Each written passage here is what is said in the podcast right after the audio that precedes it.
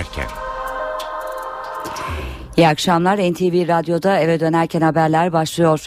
Ben Sonay Dikkaya. Türkiye ve dünya gündeminden önemli gelişmelerin ayrıntılarını aktaracağız ama önce özetler.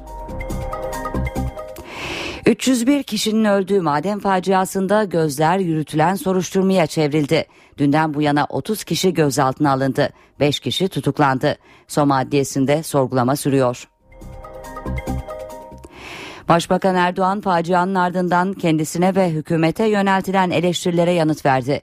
Tarifi imkansız bir acı yaşıyoruz diyen başbakan maden sahibiyle tanıştığı iddialarını yalanladı. Soma'ya ziyaretler sürüyor. Bugün Genelkurmay Başkanı Orgeneral Necdet Özel, A Milli Futbol Takımı ve Trabzonspor kafilesi ölen madencilerin mezarlarında dua etti. Yakınlarına taziye dileğinde bulundu. 19 Mayıs Atatürk'ü anma Gençlik ve Spor Bayramı maden faciası nedeniyle buruk geçti. Şenlik ve gösteriler yapılmadı. Sadece resmi tören düzenlendi. Muhalefet liderleri köşk adaylarını belirleyebilmek için tura çıkıyor. CHP Genel Başkanı Kemal Kılıçdaroğlu sivil toplum kuruluşları temsilcileriyle görüşecek. MHP lideri Devlet Bahçeli ise yarın eski Cumhurbaşkanlarından Ahmet Necdet Sezer'le bir araya gelecek.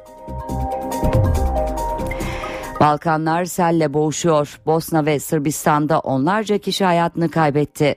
Türkiye felaket bölgesine yardım eli uzattı. Öne çıkan haberlerden satır başları böyleydi. Şimdi ayrıntılar.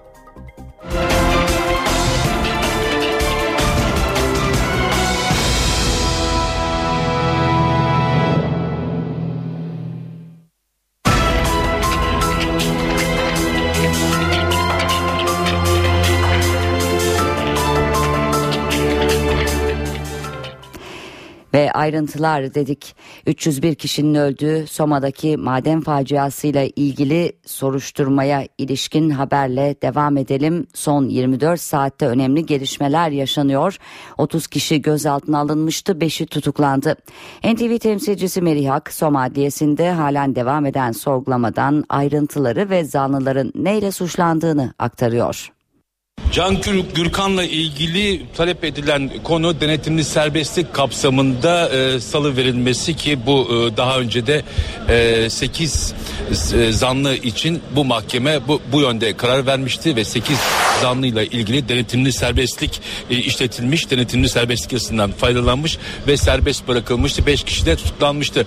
Sabah saatlerinden itibaren 6 kişi, son 6 kişi buraya getirildi, adliyeye getirilmişti ki dün yaklaşık 30 kişi gözaltına alınmıştı. Bu 30 kişiden 5'i tutuklanmış, 3'ü mahkeme tarafından serbest bırakılmış, 8'i denetimli serbestlik e, kapsamında yaralandırılarak serbest bırakılmıştı ve diğerleri savcılık tarafından serbest bırakılmıştı.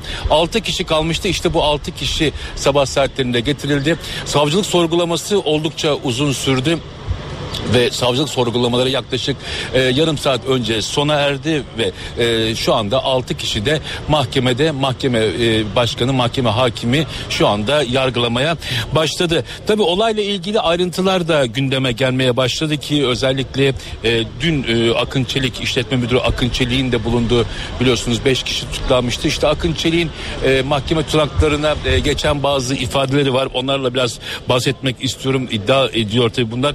E, Akın Çelik'in e, kaza sırasında madene girerek işçilerin, kurt, işçilerin kurtulma çalışmalarına bizzat katıldığını, bu nedenle ölüm tehlikesi geçirdiğini söylüyor ve şu anda da psikolojik olarak da ifade verecek durumda değilim e, diyor.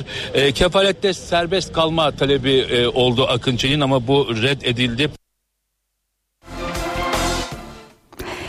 Başbakan Recep Tayyip Erdoğan da Soma faciasının ardından hükümete ve şahsına yöneltilen eleştirilere yanıt verdi. Millet olarak büyük bir hüzün yaşıyoruz diyen başbakan maden ocağının sahibiyle tanıştığı iddialarını yalanladı. Sosyal medyada yer alan Somali'yi bırak Soma'ya bak şeklindeki mesajlara da sert tepki gösterdi. Millet olarak gerçekten çok büyük bir hüznü, tarifi mümkün olmayan bir acıyı yaşıyoruz. Başbakan Recep Tayyip Erdoğan maden faciasının yaşandığı Soma ziyareti sonrası ilk kez konuştu. Başbakan maden ocağının sahibiyle tanıştığı iddialarını da yalanladı. Dediler ki bu patron AK Partilidir. İlk defa o gün orada gördüm.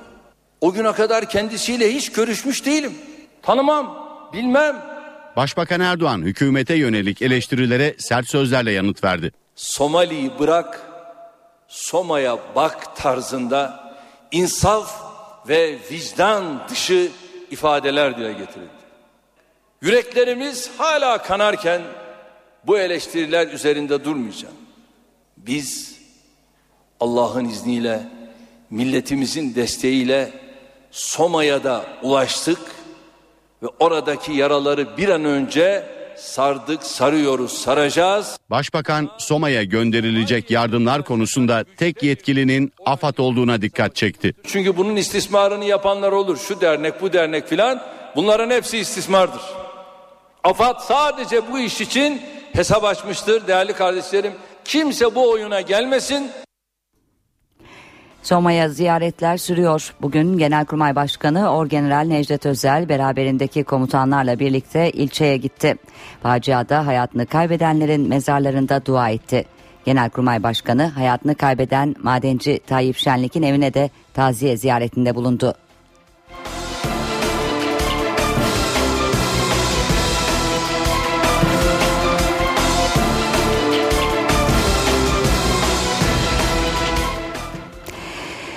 Soma'da ailelerin acısına milli futbol takımı da ortak oldu. 36 kişiden oluşan milli takım kafilesi önce hayatını kaybeden madencilerin mezarlarını ziyaret etti. Ardından ailelerle bir araya geldi. Milli takım teknik direktörü Fatih Terim ve futbolcu Selçuk İnan ziyaretlerin ardından açıklama yaptı. Bu sefer ateş düştüğü yeri değil, düşmediği yeri de yaktı. Bence herkes bundan çok etkilendi, herkes yandı. Buraya gelince onu daha çok hissediyorsunuz. İnsan hayatına herhalde biraz daha fazla önem vermemiz gerektiği çok aşikar. Biraz olsun morallendirebilir miyiz, dindirebilir miyiz diye geldik ama inanıyorum ki buraya gelen başkanımız, yönetim kurulumuz, oyuncular ve biz teknik heyet herhalde biz daha çok acılı olarak dönüyoruz. Allah yardım etsin. Biz bugün buraya hep beraber az da olsa acılarını dindirmek için geldik. Ee, onların isteklerini dinlemeye çalıştık. Onların yanında olmaya çalıştık. Acılarına ortak olmaya çalıştık. Biraz da başarabildiysek ne mutlu bize.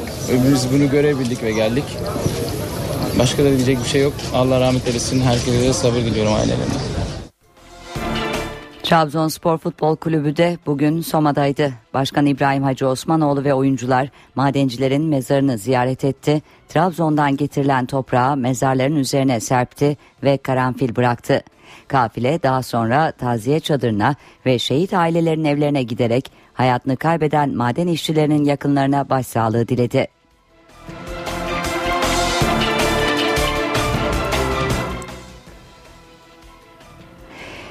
Şimdi bilir kişiler, müfettişler, savcılar bu kazanın neden olduğu sorusuna cevap arıyor. En güçlü iddia kömür yanması sonucu karbon monoksit gazının açığa çıkması. Karbon monoksit zehirlenmesi mi? Kömür tozu mu? Kömür çökmesi mi? Soma'da maden faciasının nedenleri tartışılıyor. En çok üzerinde durulan sebep kömürün oksijen alması sonucu yanmaya başlaması ve çok yoğun bir karbon monoksit gazının açığa çıkması. 8 saat güvenli çalışma sınırı 50 ppm'dir. Yani milyonda 50. 100 ppm'e ulaştığı zaman 2 saat herhangi bir cihazsız kalabilirsiniz. 200 ppm'de 1 saat kalabilirsiniz. 300 ppm'de yarım saat kalabilirsiniz. Ondan sonraki kısımlar artık zehirlenme aşamalarına geçer. 500 ppm karbon monoksit 2 saat içinde bayılma emaresi gösterir. Ve 3000 ppm karbon monoksitte ulaştığı anda tek nefeste de hayatınızı kaybedersiniz. Yangının galeri içerisindeki tavan taşı yani kömürün içten içe yanmasıyla başladığı üzerinde duruluyor. İş güvenliği uzmanı Erdinç Günay bu noktada tüm önlemlerin alınmış olması gerektiğini söyledi.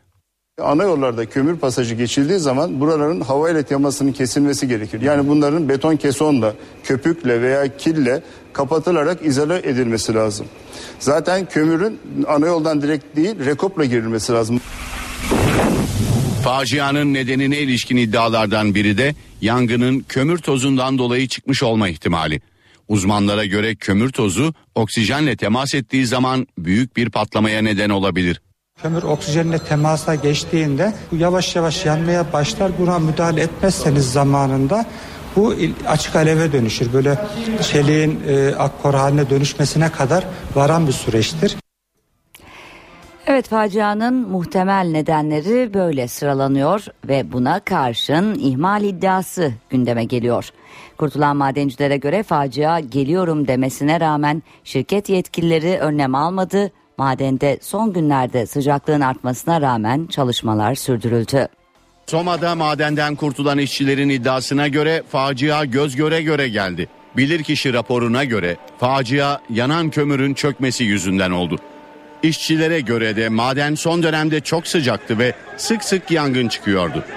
İşçiler Çalışma Bakanı Faruk Çelik'le bu tespitlerini paylaştı. Madencilere göre yangınlar sonrası yaşanan göçüklere rağmen önlem alınmadı.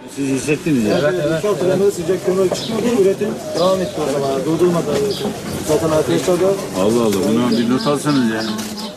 İddiaya göre gaz ölçümü yapan sensörler madendeki karbon monoksit seviyesinin yüksek olduğunu günler öncesinden tespit etti. Faciadan iki gün önce ve facia günü gaz sensörleri uyarı verdi ama dikkate alınmadı. El konulan şirket bilgisayarı kayıtlarında karbon monoksit seviyesinin 50'nin üzerinde olmasına rağmen madende çalışmanın sürdüğü anlaşıldı. Üstelik bilgiler iş yerinde iş sağlığı ve güvenliği yönünden tehlikeli bir durumu bildirmekle görevli teknik nezaretçinin defterinde de yer almadı. İşletme müdürü Akın Çelik mahkemedeki ifadesinde karbon monoksit seviyesi kontrolünün iş sağlığı güvenliği uzmanlarının sorumluluğunda olduğunu söyledi. Facianın sebepleri ihmal iddiaları araştırılırken hükümette hayatını kaybeden 301 kişinin sivil şehit sayılması için çalışma başlattı. İçişleri Başkanı İçişleri Bakanı Efkan Ala çalışmayı doğruladı. Bu uygulamayla Soma şehitlerinden evli olan madencinin eşine bekar olanında anne ya da babasına maaş bağlanacak ve iş imkanı sağlanacak. Daha önce Aile ve Sosyal Politikalar Bakanlığı'nın getirdiği yasal düzenlemeyle terör saldırılarında yaşamını yitiren sivil vatandaşların da şehitlere tanınan haklardan yararlanmaları sağlanmıştı. Şimdi kısa bir ara veriyoruz. Eve dönerken devam ediyor. Başbakanlıkta önemli bir toplantı yapılıyor. Çözüm süreci Başbakan Recep Tayyip Erdoğan'ın başkanlık ettiği bir toplantıda masaya yatırılıyor. Zirveye Başbakan Yardımcıları Beşir Atalay ile Bülent Arınç, Adalet Bakanı Bekir Bozdağ, Dışişleri Bakanı Ahmet Davutoğlu ve MİT Müsteşarı Hakan Fidan katılıyor.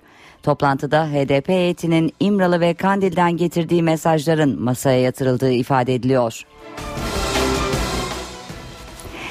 Ve Soma faciası nedeniyle 19 Mayıs Atatürk'ü anma Gençlik ve Spor Bayramı şenlik ve kutlamaları iptal edildi. Sadece resmi törenler yapıldı. Resmi törenlerin merkezi Anıtkabir'di ve Anıtkabir'e gelen gençler ölen maden işçilerini unutmadı. Soma'da yaşanan bu olayların gölgesinde zaten bu bayramda pek mutlu olamıyoruz ama atamız bu bayramı bize hediye etti. O yüzden ne kadar üzgün olsak da atamızın huzuruna geldik. Soma'da olan olaylardan sonra yıkıldık. Fakat yığılmadık. Atamızın yanındayız. Birlik içinde olmaya çalışıyoruz her zamanki gibi. Buruk, hüzünlü bir 19 Mayıs. Gençler her yıl olduğu gibi 19 Mayıs Atatürk'ü anma Gençlik ve Spor Bayramı törenleri için Anıtkabir'deydi. Ama akıllarında Soma'daki maden kazasında hayatını kaybeden işçiler vardı. Madencilerimize çok üzülüyoruz. Ee, Ailelerine sabır, rahmet diliyoruz. Keşke böyle olmasaydı. Şehit olan vatandaşlarımız için çok üzülüyoruz. Hepsi için dualarımız e, onlarla birlikte. Maden faciası nedeniyle tüm şenlik ve törenler yurt genelinde iptal edildi. Sadece resmi törenler yapıldı. Ankara'da törenin adresi Anıtkabir'di. Gençlik ve Spor Bakanı Çağatay Kılıç gençlerle birlikte Anıtkabir'de Aslanlı yolda yürüdü. Atatürk'ün mozalesine çelenk bıraktı. Kılıç'ın Anıtkabir özel defterine yazdıklarında da Soma'daki maden faciası vardı. Soma'da yaşanan ve hepimizi derinden yaralayan maden kazasında kaybettiğimiz 301 canımız her zaman yüreğimizde yad edilecektir. Resmi törenin ardından Anıtkabir gençlerin ziyaretine açıldı. Selanik'ten Atatürk'ün doğduğu evden getirilen toprak Anıtkabir komutanlığına verildi. Başbakan Erdoğan 19 Mayıs Atatürk Anma Gençlik ve Spor Bayramı nedeniyle gençlerle bir araya geldi. Başbakan seçilme yaşının 18'e düşürülmesi için çalışma başlattıklarını söyledi. Şimdi hedefimiz seçme ve seçilme yaşının 18 olmasıdır. Madem seçme yaşı 18'dir, seçilme yaşı niye 18 olmasın? Bugün Almanya'da oluyor, Hollanda'da oluyor. Niye Türkiye'de olmasın? Şimdi bunun çalışmalarını yaptırıyorum. Ve en kısa zamanda belki de bu yasama yılı olmasa dahi önümüzdeki yasama yılında grubumuz olarak seçme ve seçilme yaşını 18 bu şekilde çıkarma azmindeyiz. Soma faciasının ardından Cumhuriyet Halk Partisi'nde hükümeti protesto için toplu istifa önerisini ortaya atan İstanbul Milletvekili Sabahat Akkiraz ilk adımı da kendi attı. NTV'ye konuşan Sabahat Akkiraz, iktidar siyasi sorumluluk almalıdır. Biz de iktidar alternatifiysek topluca istifa etmeliyiz ifadesini kullandı. Akkiraz istifa dilekçesini CHP lideri Kemal Kılıçdaroğlu'na sundu. Şimdi son sözü Kılıçdaroğlu söyleyecek. CHP Genel Başkan Yardımcısı Şafak Pavey de Soma'daki facianın ardından iktidara örnek olmak için milletvekilliğinden istifaya hazır olduğunu söyledi. Pavey tek bir AKP'li vekil bile istifa ederse meclis başkanlığına onunla birlikte gidip ben de kendi istifa dilekçemi vermeye hazırım dedi. Siyasetin bu haftaki gündem maddesi ise Cumhurbaşkanlığı seçimi olacak. CHP ve MHP liderleri Cumhurbaşkanı adayı için tura başlıyor. CHP lideri Kemal Kılıçdaroğlu, Soma faciası nedeniyle ertelediği Cumhurbaşkanlığı seçimi turuna bu hafta devam edecek. Kılıçdaroğlu'nun Türk İş, Hak İş, TOP, TUSKON ve MÜSİAD gibi meslek örgütleriyle bir araya gelmesi bekleniyor. CHP lideri ayrıca çarşamba günü de parti grubunu kapalı toplayacak ve vekillerden CHP'nin köşk adayı için isim isteyecek. Cuma günü 9. Cumhurbaşkanı Süleyman Demirel'le görüşen MHP lideri Devlet Bahçeli ise yarın Ahmet Necdet Sezer'le bir araya gelecek. Çatı aday formülü için görüşlerini alacak. Bahçeli'nin Cumhurbaşkanı Abdullah Gül'le de görüşmeyi planladığı belirtiliyor. NTV Radyo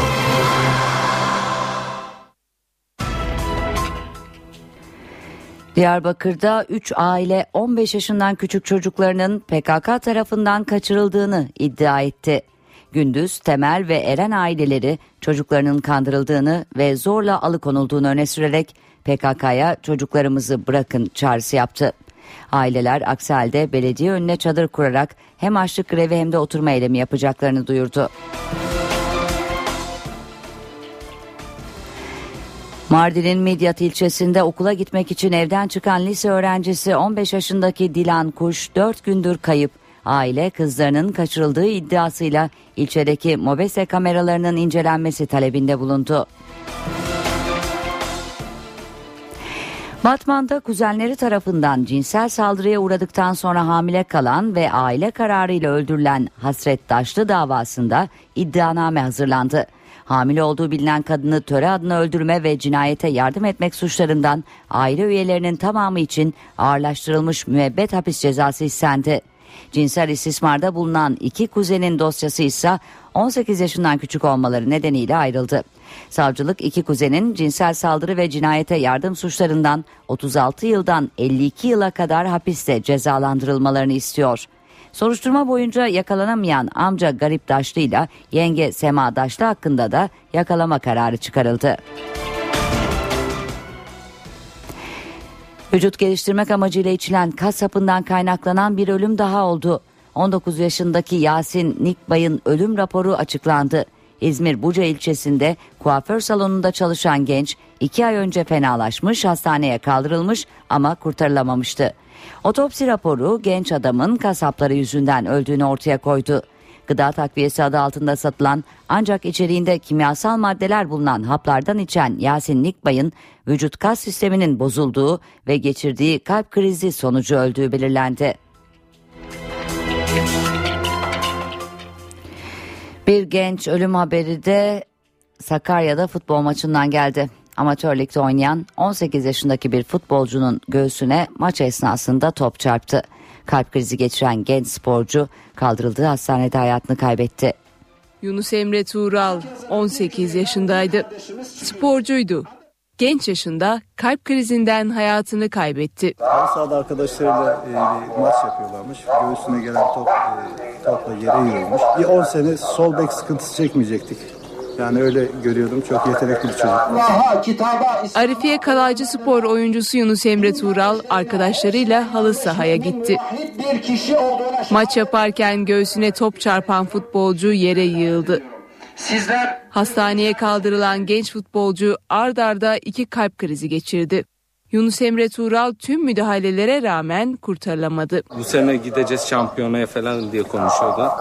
Hani benle dalga geçiyordu. Ben onlardan büyüğüm oynayamayacağım diye falan. Genç futbolcu Adapazarı'nda cenaze töreninin ardından toprağa verildi.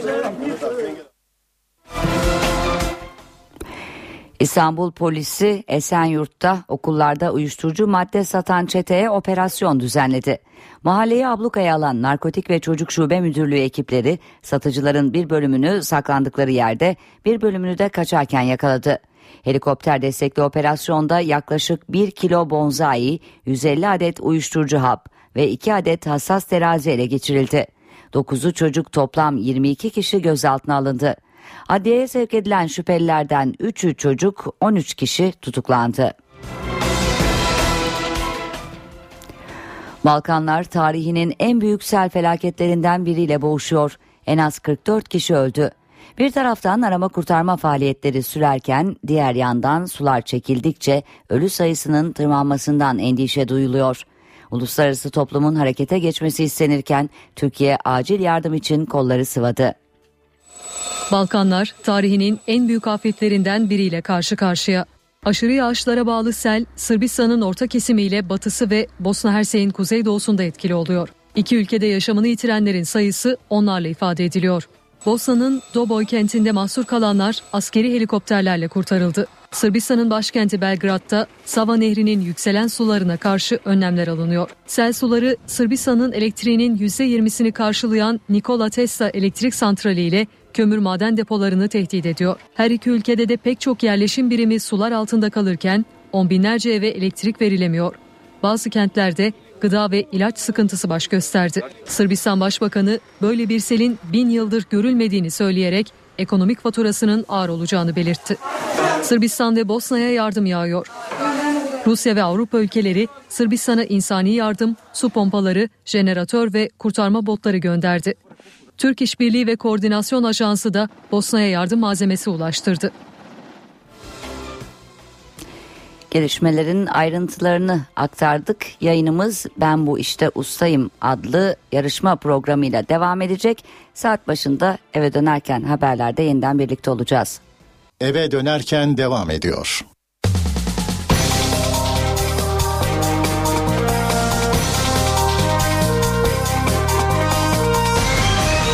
Eve dönerken.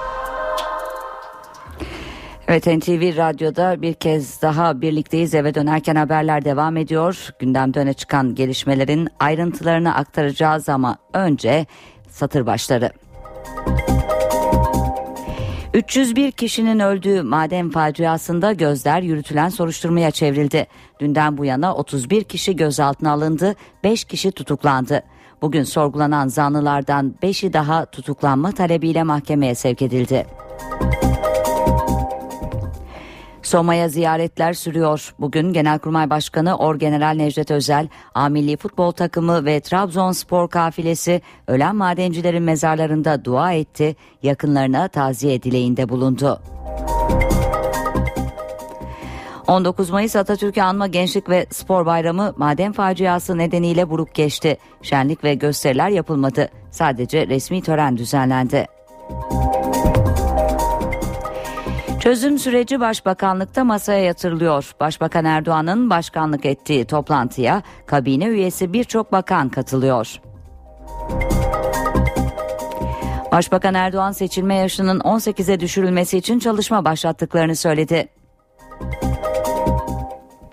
Balkanlar selle boğuşuyor. Bosna ve Sırbistan'da onlarca kişi hayatını kaybetti. Türkiye felaket bölgesine yardım eli uzattı. Öne çıkan haberlerden satır başları böyle. Şimdi ayrıntılara geçelim.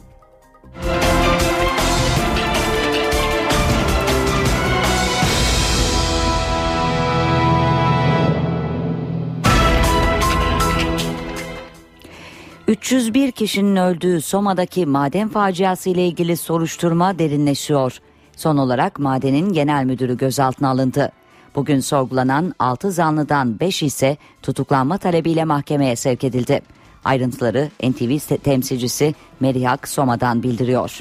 Bir saatlik süreç içerisinde oldukça hızlı bir e, süreç yaşadık. Şöyle ki Ramazan Doğru Holding'in genel müdürü. E, bu Holding'in genel müdürüyle ilgili çeşitli iddialar, çeşitli tepkiler vardı. Ramazan Doğru e, jandarma tarafından gözaltına alındı. Az önce adliyeye getirildi ve bu adliyede şu anda savcılıkta ifade vermek için bekleyişini sürdürüyor. Diğer konu Can Gürkan. Can Gürkan e, getirilmişti. Şirketin yönetim kurulu başkanı Can Gürkan da şu anda e, içeride ancak denetimli serbestlikle hakim karşısına çıkarıldı. E, denetimli serbestlik yasasından yararlandırılması istendi savcılık tarafından diğer 5 isimle ilgili tutuklama kararı istendi. Çok süratli gelişiyor artık burada gelişmeler.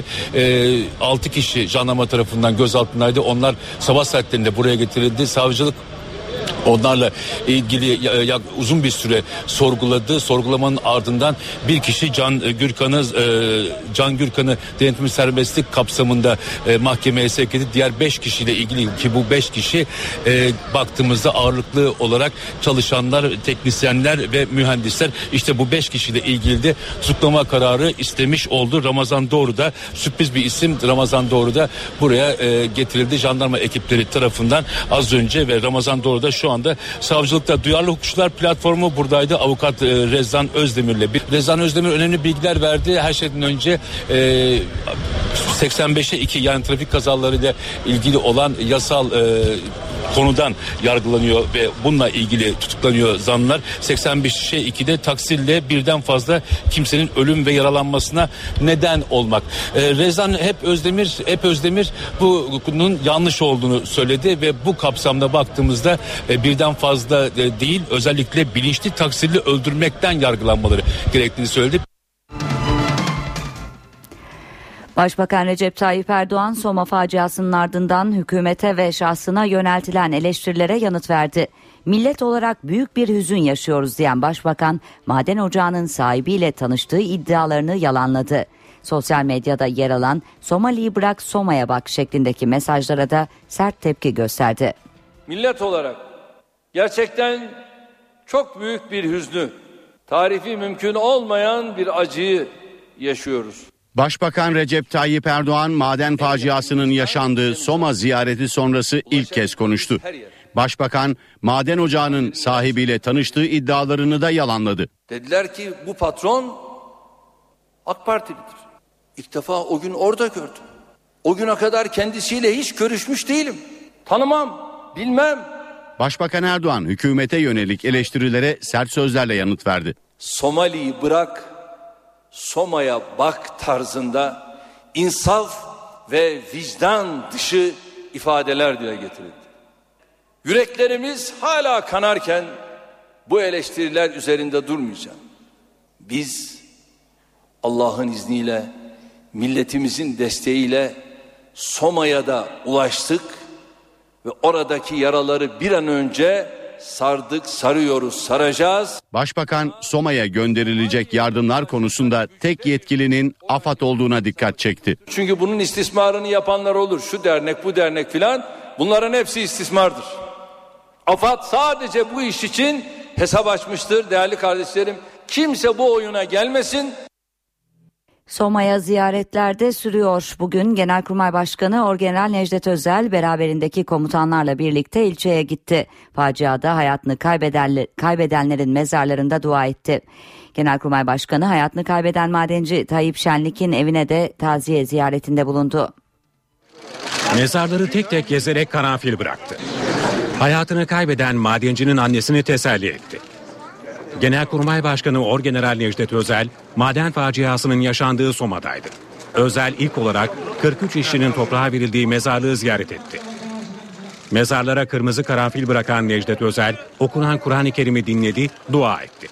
Daha sonra madenci yakınları ve yardım faaliyetlerinde bulunan bazı derneklerin gönüllüleriyle bir süre sohbet etti. Orgeneral Özel, madenden kurtulan ancak arkadaşları için tekrar madene girerek hayatını kaybeden Tayyip Şenlik'in evine taziyeye gitti. Baba Hasan Şenlik'le görüşen Özel, ailenin acısını paylaştı. Özel daha sonra faciadan kurtulan Naik Kılıç'ın evine gitti. Genelkurmay Başkanı'nın Soma'daki son durağı ise kaymakamlık oldu.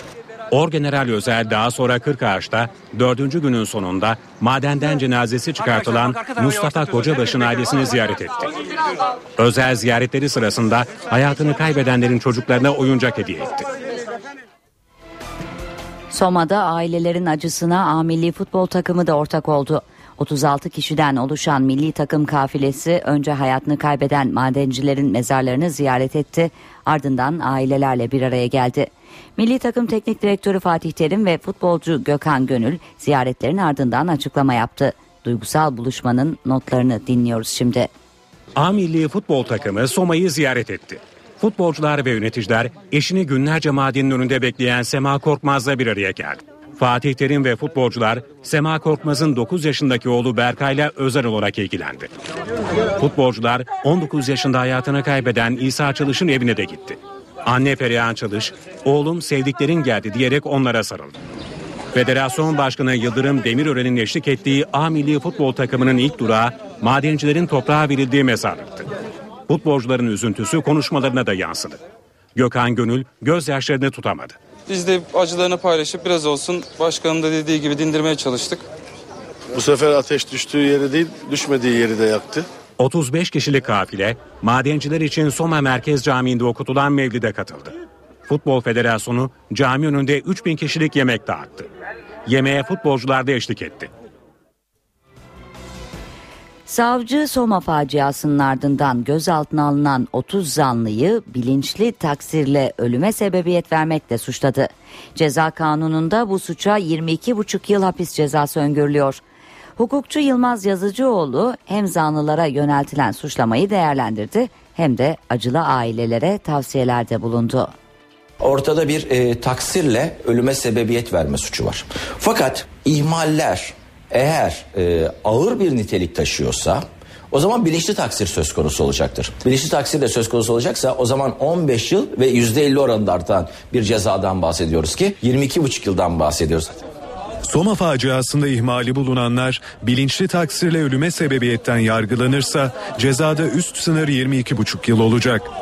Ceza hukukçusu Yılmaz Yazıcıoğlu faciada sorumluluğun resmi yetkilileri de kapsaması gerektiği görüşünde. Çalışma Bakanlığımız ve Enerji Bakanlığımız tarafından Türkiye'nin örnek gösterilen madenlerinden biriydi. Eğer bu şartlarda çalışmasına izin veriliyorsa ve bu şartların neticesinde içeride çıkan bir yangın, bir patlama ya da bir kazada 300 kişi ölüyorsa bu madenin çalışmasına izin veren ve bunu uygun sayan Türkiye Cumhuriyeti Devleti'nin dahi sorumluluğu vardır. Yazıcıoğlu'na göre geride kalan aileler tazminat davasında istenen sonucu alamazsa Avrupa İnsan Hakları Mahkemesi'ne başvurabilir. Manevi tazminatı bizim yargıtayımız maalesef zenginleşme aracı olarak kullanılamaz demektedir. Tam dünyadaki, Avrupa'da da, Amerika'daki tamamen tam aksi bir davranış sergilemekteyiz. E, maden faciasında e, uğramış ailelerin bütün bu tazminatlardan sonra yeterli bulmayarak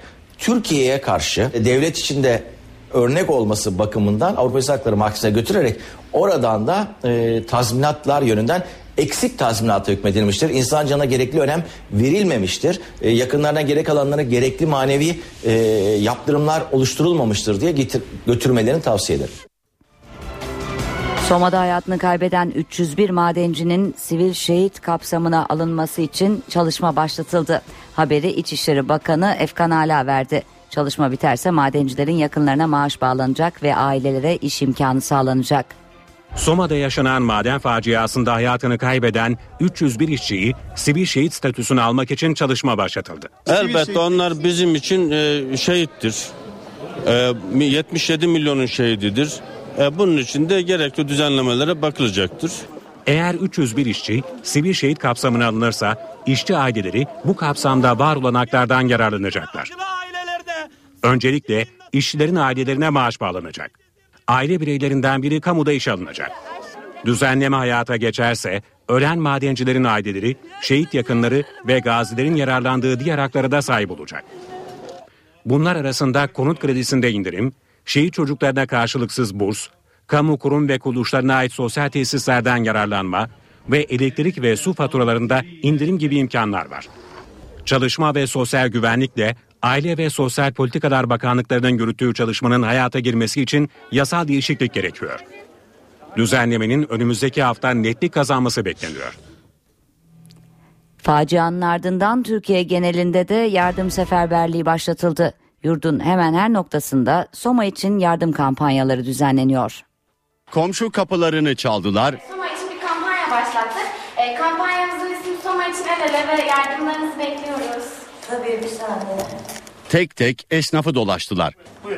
Onlar Aksaray Yunus Emre mahallesine yaşayan çocuklar. Biz Aksaray Yunus Emre Mahallesi çocukları olarak Soma Maden Ocağı'nda hayatını kaybederek şehit olan 301 madencimizin geride kalan aileleri ve özellikle çocukları adına bu kampanyayı başlatmış bulunmaktayız. Bütün Türkiye gibi onlar da Soma için seferber oldu. Soma'da şehit olan babalar için çocuklara para topluyoruz. Miniklerin bu duyarlılığına büyüklerden de tam destek geldi. Kapı kapı esnaf esnaf dolaşıp para topladılar ve bu parayı en kısa sürede e, şehit düşen ailelerin hesaplarına, ortak hesaplarına yatırmak için bu şekil bir çalışma başlattık. Yardım kampanyası başlatılan adreslerden biri de Diyarbakır.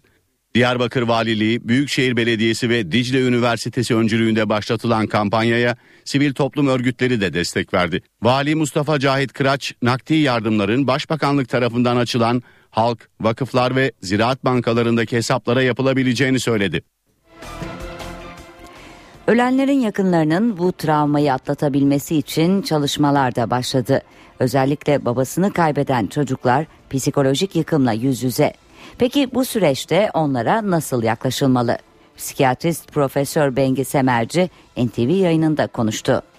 Baba kaybı, ebeveyn kaybı bir çocuğun hayatındaki en önemli travmalardan biri. Ee, ilk etkisinden sonra oluşacakların hepsi çok önemli ve tüm bu sürecin içinde o kalabalıkta her kafadan bir ses çıkması, çocuğa yaşına uygun bir açıklama yapılmadan bir takım sorular sorulması, onun ağlarken e, mezarlıkta, cenazede e, fotoğraflanması, bunların elden ele yayılması, sosyal medyada dolaştırılması iyilik ya da onlara destek değil aksine bir çeşit çocuk istismarıdır.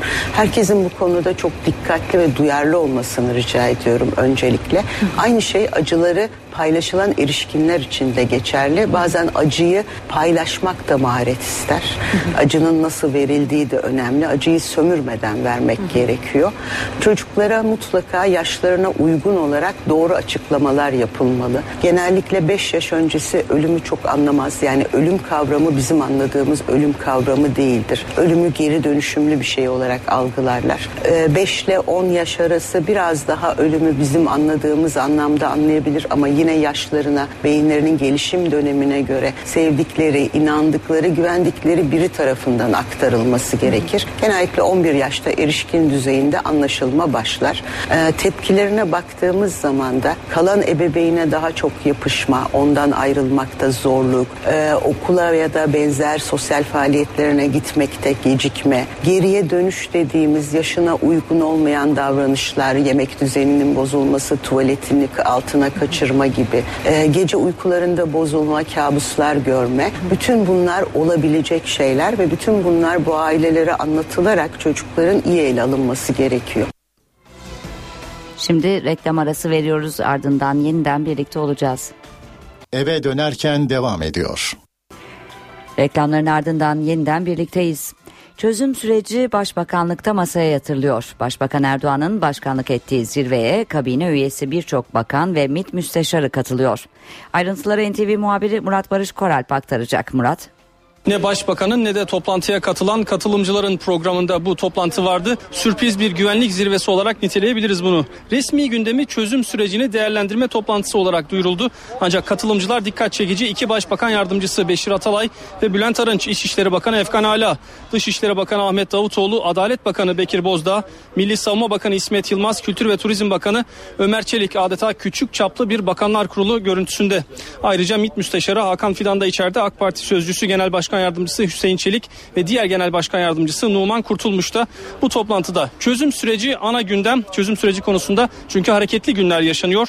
Güneydoğu'da son dönemde kaçırma olayları iyice arttı. Özellikle askerlere yönelik, orada çalışan işçilere yönelik kaçırma olayları arttı. Bazı yerlerde de son olarak mesela Tunceli'de karakollara saldırılar olmuştu. Bunlar masada. HDP heyeti iki gün önce Kandil'deydi. Genel Başkan Yardımcısı Sırrı Süreyya Önder ve iki grup başkan vekili Pervin Buldan ve İdris Baluken Kandil'de görüşmelerde bulunmuşlardı.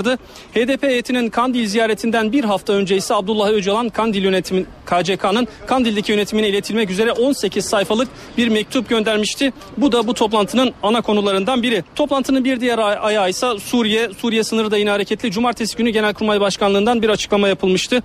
Genelkurmay Başkanlığı Suriye tarafından Türkiye'ye ateş açıldığını duyurmuştu. Bu saldırının kaçakçılığa vurulan darbe nedeniyle öç alma maksadıyla gerçekleştirildiği de yine Genelkurmay Başkanlığı'nın açıklamasında duyurulmuştu. Güvenlik boyutu böyle ama Soma'da gündemde buradaki toplantıda İçişleri Bakanı Soma'da hayatını kaybedenlerin sivil şehit sayılması için gereken düzenlemenin yapılacağını söylemişti. Toplantının bir diğer ayağını da Soma oluşturuyor. Soma'daki maden faciasının ardından CHP'li Sabahat Akkiraz toplu istifa önerisi getirdi ve ilk adımı da kendi attı. Hükümeti protesto eden Akkiraz istifa dilekçesini Genel Başkan Kemal Kılıçdaroğlu'na sundu. İstifa konusunda başka isimlerden de açıklamalar geldi. Ayrıntıları bize NTV muhabiri Miray Akta Uluç aktaracak. Evet Miray, Soma faciasıyla başlayalım. Bu konuda CHP'de neler konuşuluyor? Ayrıntıları senden dinleyelim. Cumhuriyet Halk Partisi'nde toplu istifa tartışılıyor ve bunun aslında ilk adımını atan isim de CHP İstanbul Milletvekili Sabahat Akkiraz oldu. Ee, Sabahat Akkiraz Soma faciasının ardından hükümetten hiçbir ismin istifa etmemesini protesto etmek amacıyla milletvekilliğinden istifa ettiğine yönelik dilekçeyi CHP Genel Başkanı Kemal Kılıçdaroğlu'na sundu. Görüşme Perşembe günü yapıldı ama bugün e, gündeme geldi. Bugün basın mensuplarına e, ulaştı bu istifa. Cumhuriyet Halk Partisi Genel Başkanı'na bu istifayı sundu ama bundan sonraki süreçte CHP Genel Başkanı bu istifayı kabul edecek mi yoksa etmeyecek mi merak konusu ancak kendisinin NTV'ye yaptığı bir değerlendirme oldu Sabahat Akkiraz'ın ve dedi ki istifa mekanizmasının hükümet tarafından çalıştırılması gerekiyordu. Hükümet bu süreçte siyasi sorumluluk üstlenmesi gerekiyordu ancak bu sorumluluklarını yerine getirmedi. Bu yüzden e, ben partimin en azından milletvekilleri adına ilk girişimde bulunan isim olarak bu istifamı genel başkana sundum dedi. Cumhuriyet Halk Partisi'nde konu tartışılıyor demiştik. Şafak Parey'den de benzer bir girişim var. Eğer iktidar partisinden bu konuda bir istifa gelirse ben hemen istifamı sunacağım dedi Şafak Pavey de yaptığı açıklamada. CHP'de tabii tartışılıyor bu konu ama diğer bir taraftan bunun yapılmaması gerektiği görüşü de yine e, partideki görüşler arasında yer alıyor. E, bununla ilgili nasıl bir adım atılacak ya da geçerli bir duruma dönüşecek mi bu? CHP Genel Başkanı istifaları kabul edecek mi? Bunu da açıkçası yarınki grup toplantısında CHP grubunda göreceğiz gibi geliyor Sonay. Evet peki Miray e, CHP'de bu hafta Cumhurbaşkanı adayının belirlenmesi için de e, bir dizi temas gerçekleşecek. Genel Başkan Kemal Kılıçdaroğlu bu hafta kimlerle görüşecek? Cumhuriyet Halk Partisi Genel Başkanı Kemal Kılıçdaroğlu Soma faciası nedeniyle geçen hafta aslında yapacaktı görüşmelerini ve tam da o görüşmelerini yapacağı gün bu e, facia meydana geldi. Soma faciası meydana geldi. Kılıçdaroğlu ertelediği ziyaretlerini bu hafta gerçekleştirecek gibi görünüyor. Kimler vardı o listede? Türk İş, Hak İş vardı. Türkiye Odalar ve Borsalar Birliği, TUSKON, MÜSİAD gibi meslek örgütleriyle bir araya gelecek Cumhuriyet Halk Partisi lideri ve aslında bunun önümüzdeki haftalara kadar uzayacak bir süreç olması bekleniyor. Kemal Kılıçdaroğlu ayrıca çarşamba günü e, partisinin milletvekilleriyle kapalı grup toplantısında bir araya gelecek. Sağda onda gerçekleşecek bu toplantı ve onlara da yine sivil toplum örgütleri, meslek örgütlerine sorduğu benzer soruyu soracak. Cumhurbaşkanlığı koltuğunda kimi görmek istersiniz? Yani CHP isimlerle gitmek yerine daha çok onların önerilerini önce topluyor. Genel Başkan Kemal Kılıçdaroğlu ve bu konudaki son sözü de yine CHP yönetimi söyleyecek. O yüzden bu hafta Cumhurbaşkanlığı adaylığı konusunda aslında muhalefet açısından hareketli bir süreç olacak gibi gözüküyor ama muhalefet cephesinde bu hareketlilik var. Öte yandan MHP'de de yine benzer hareketliler, hareketlilikler söz konusu. Cuma günü Devlet Bahçeli 9. Cumhurbaşkanı Süleyman Demirel'le görüşmüştü. Yarın da Ahmet Necdet Sezer'le bir araya gelmesi bekleniyor Devlet Bahçeli'nin ve yine çatı aday önerisiyle ilgili görüş alışverişinde bulunduğu belirtiliyor. Ee, Bahçeli çarşamba günü de Cumhurbaşkanı Abdullah Gül'le bir araya gelecek. Ee, onunla yine bu süreçle ilgili görüş alışverişinde bulunacak. Hareketli bir süreç hem ana muhalefet hem MHP açısından ama edindiğimiz bilgilere göre hem CHP kulislerinde hem MHP kulislerinde bu çatı aday konusunda partilerde daha alt düzeyli görüşmelerin yapıldığı ve bunların olumlu ilerlediği de belirtiliyor Sonay. Teşekkür ediyoruz. Miray Aktağ Uluç bildirdi. Ve Halkların Demokratik Partisi eş başkanı Sebahat Tuncel de Soma faciasının ardından İstanbul Teknik Üniversitesi'nde Madencilik Fakültesini 3 gün boyunca işgal eden öğrencilere destek verdi. Tuncel kapıdaki barikat nedeniyle öğrencilerin yanına pencereden girip çıktı. Öğrenciler de eylemini bugün sonlandırdı. Üniversite dersliğine pencereden giren kişi HDP eş başkanı Sebahat Tuncel. Soma'daki maden faciası sonrası başlayan İTÜ Maden Fakültesindeki işgal eylemi devam ederken HDP eş genel başkanı Sebahat Tuncel ve bir grup partili öğrencileri ziyaret etti. Kapılardaki barikatlar nedeniyle Tuncel binanın arkasındaki pencereden içeri girdi. Burada öğrencilerle buluşan Tuncel eylem hakkında bilgi aldı. Çalışma Bakanı istifa etmelidir diye ama aynı zamanda Halkların Demokratik Partisi olarak da biz de kendimiz de sorumlu görüyoruz. Bu sorumluluktan azade görmüyoruz. Daha çok mücadele edebilirdik, daha çok kavgasını yürütebilirdik. Tuncel ardından yine pencereden çıkarak okuldan ayrıldı. Öğrencilerin işgal eylemi sona erdi.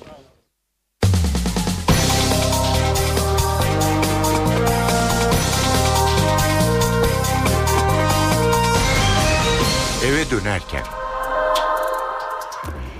Saatler 18.30'u gösteriyor. Öne çıkan haberlerin satır başlarını hatırlayalım.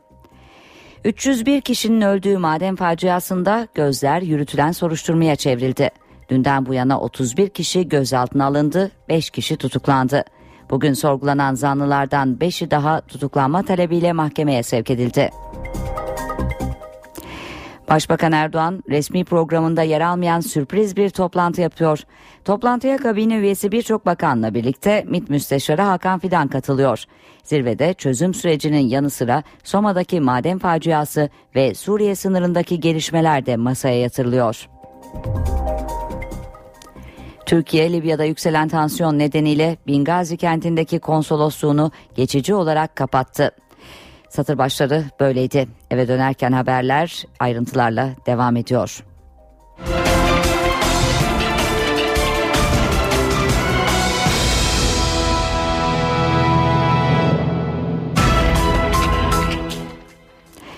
Soma faciası nedeniyle 19 Mayıs Atatürk'ü anma Gençlik ve Spor Bayramı şenlik ve kutlamaları iptal edildi. Sadece resmi törenler yapıldı.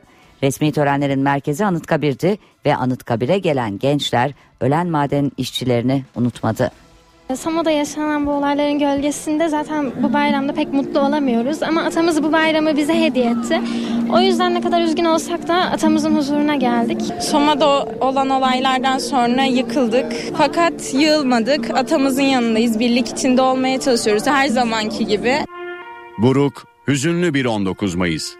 Gençler her yıl olduğu gibi 19 Mayıs Atatürk'ü anma Gençlik ve Spor Bayramı törenleri için Anıtkabir'deydi. Ama akıllarında Soma'daki maden kazasında hayatını kaybeden işçiler vardı. Madencilerimize çok üzülüyoruz. E, ailelerine sabır, rahmet diliyoruz.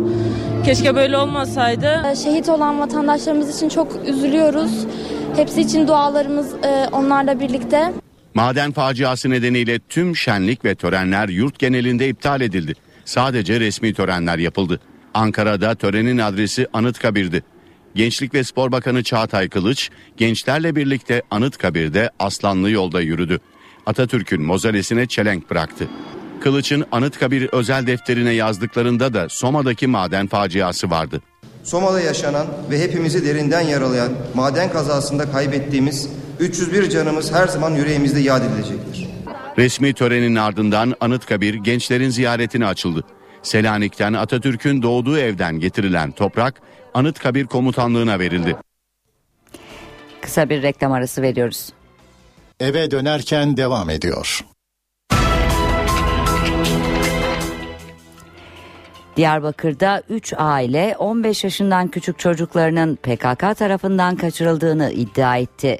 Gündüz Temel ve Eren aileleri çocuklarının kandırıldığını ve zorla alıkonulduğunu öne sürerek PKK'ya çocuklarımızı bırakın çağrısı yaptı. Aileler aksi halde belediye önüne çadır kurarak hem açlık grevi hem de oturma eylemi yapacaklarını duyurdu. Mardin'in Midyat ilçesinde okula gitmek için evden çıkan lise öğrencisi 15 yaşındaki Dilan Kuş 4 gündür kayıp. Aile kızlarının kaçırıldığı iddiasıyla ilçedeki mobese kameralarının incelenmesi talebinde bulundu. Vücut geliştirmek amacıyla içilen kas hapından kaynaklanan bir ölüm daha oldu. 19 yaşındaki Yasin Nikbay'ın ölüm raporu açıklandı. İzmir Buca ilçesinde kuaför salonunda çalışan genç 2 ay önce fenalaşmış hastaneye kaldırılmış ama kurtarılamamıştı. Otopsi raporu genç adamın kas hapları yüzünden öldüğünü ortaya koydu. Gıda takviyesi adı altında satılan ancak içeriğinde kimyasal maddeler bulunan haplardan içen Yasin Nikbay'ın vücut kas sisteminin bozulduğu ve geçirdiği kalp krizi sonucu öldüğü belirlendi.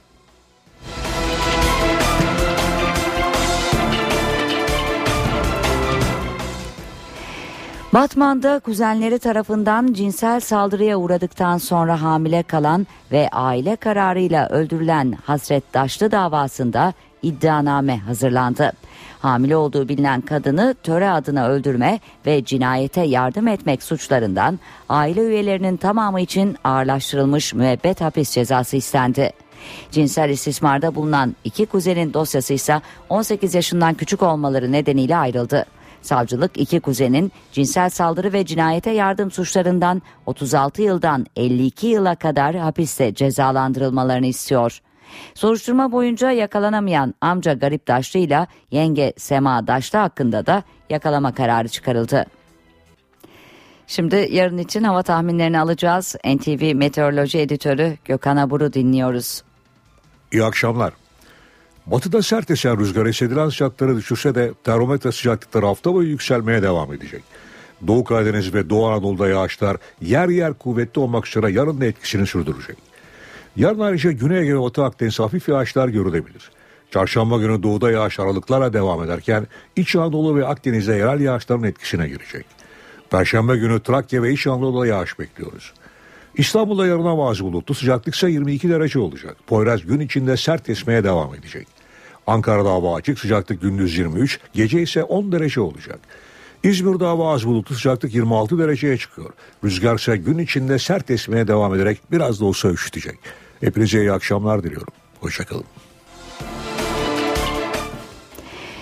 Gelişmelerin ayrıntılarıyla devam ediyoruz. Balkanlar tarihinin en büyük sel felaketlerinden biriyle boğuşuyor.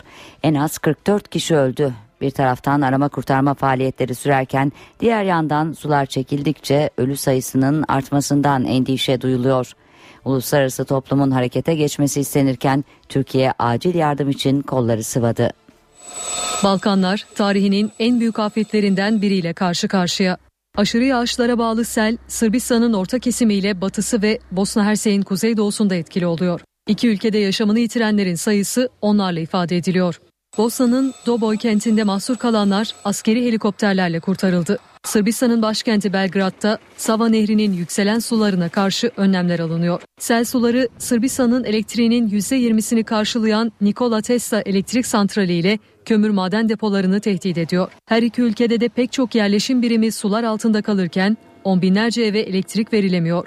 Bazı kentlerde gıda ve ilaç sıkıntısı baş gösterdi. Sırbistan Başbakanı böyle bir selin bin yıldır görülmediğini söyleyerek ekonomik faturasının ağır olacağını belirtti. Sırbistan ve Bosna'ya yardım yağıyor.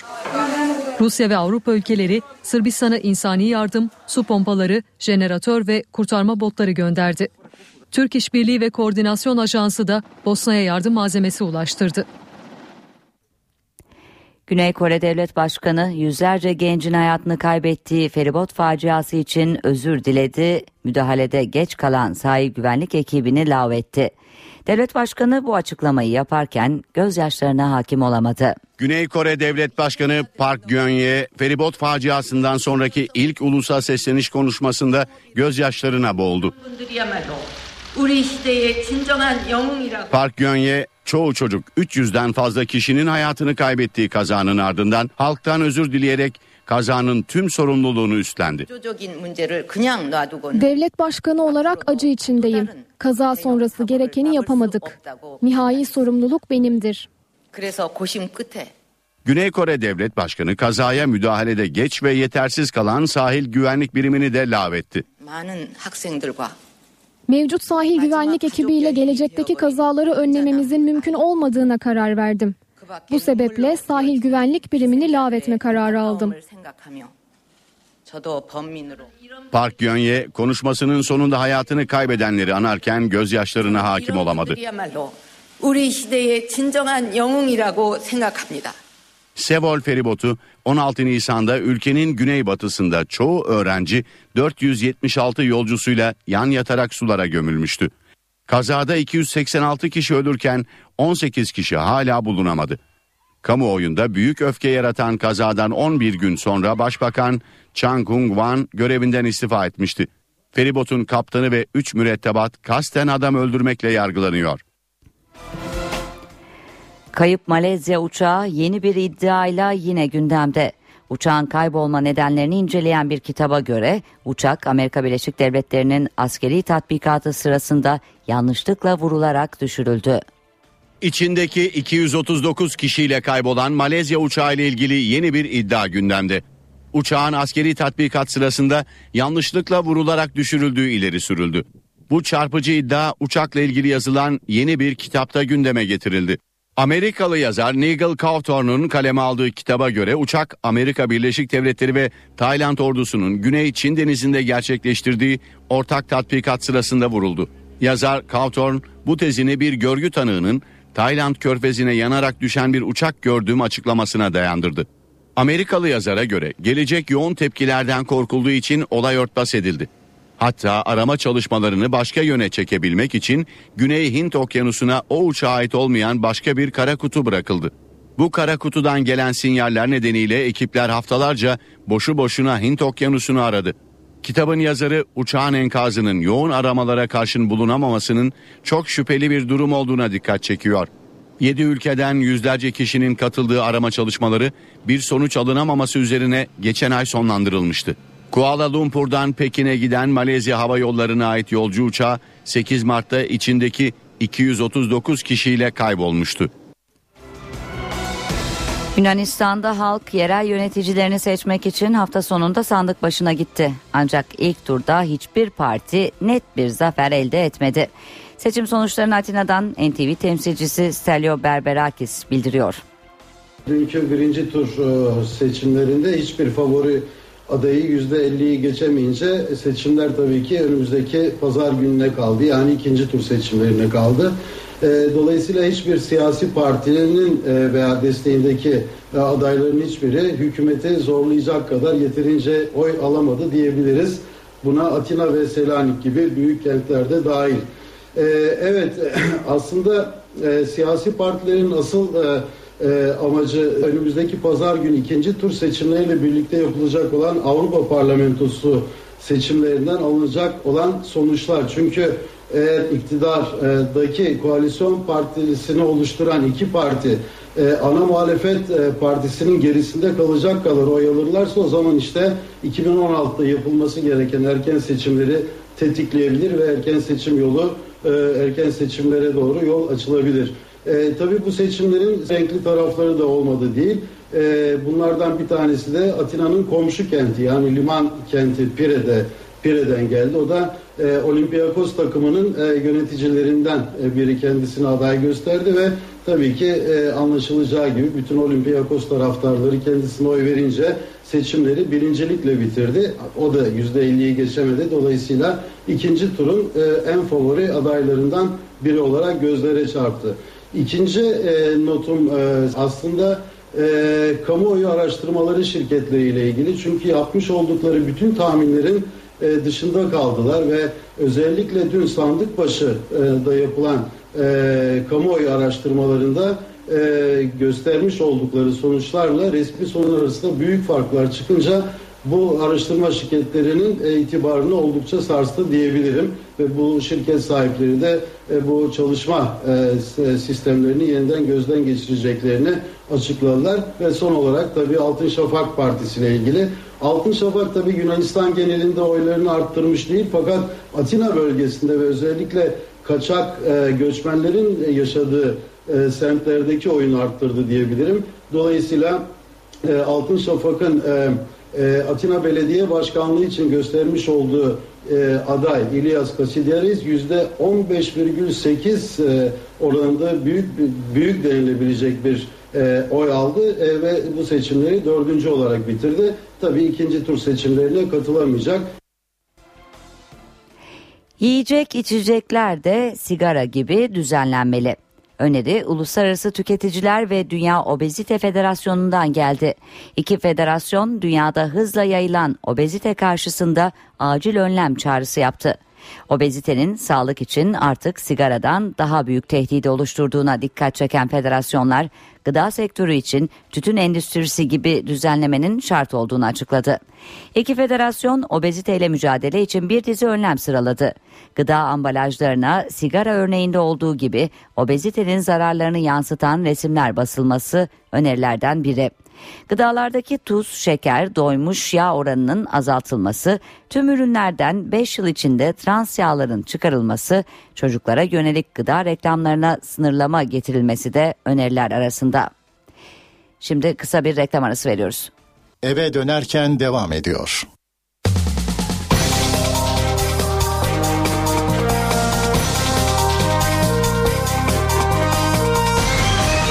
Eve dönerken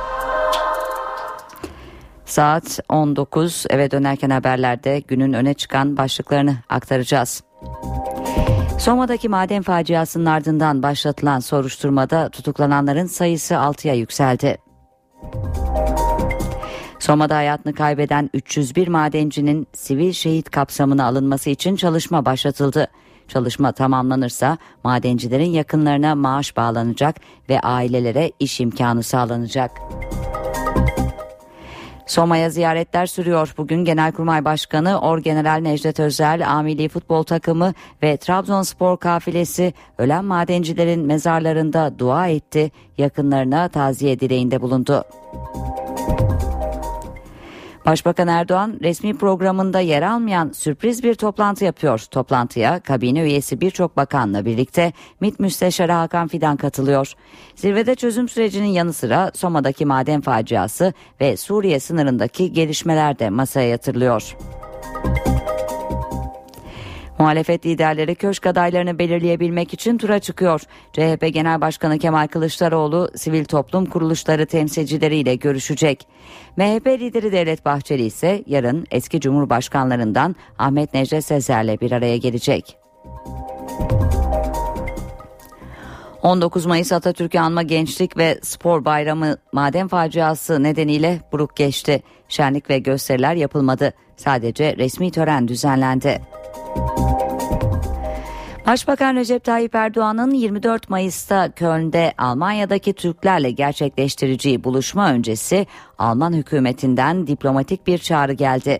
Almanya hükümet sözcüsü Stefan Seybert, Alman hükümeti Türk ve aynı zamanda Alman vatandaşları önünde yapılacak bir konuşmaya büyük bir hassasiyetin hakim olmasını beklemektedir denildi. Balkanlar su altında sel felaketinde en az 44 kişi yaşamını yitirdi. Bosna Hersek'te 1 milyon kişi selden etkilendi.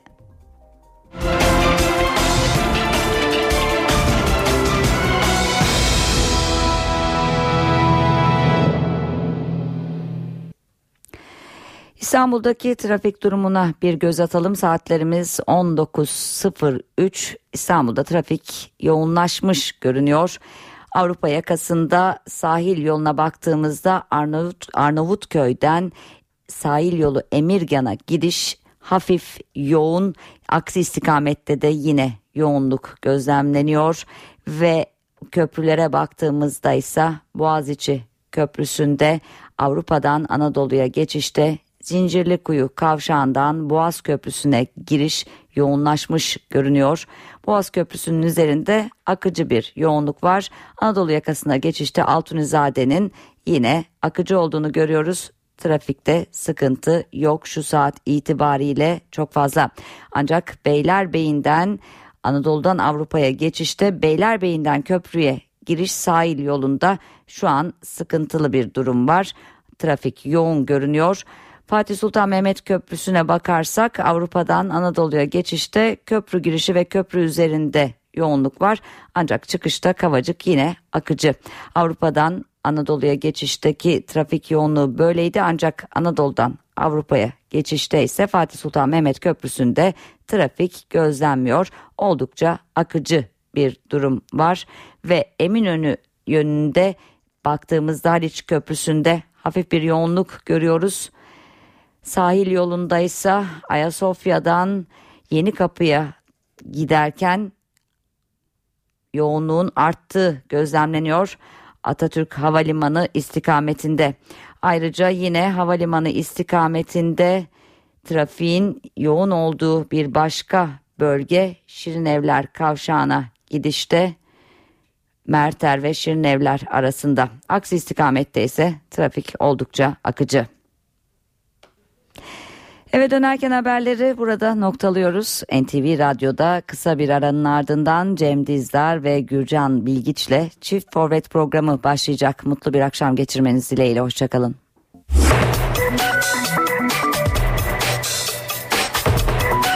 Burası NTV Radyo. Saat 20.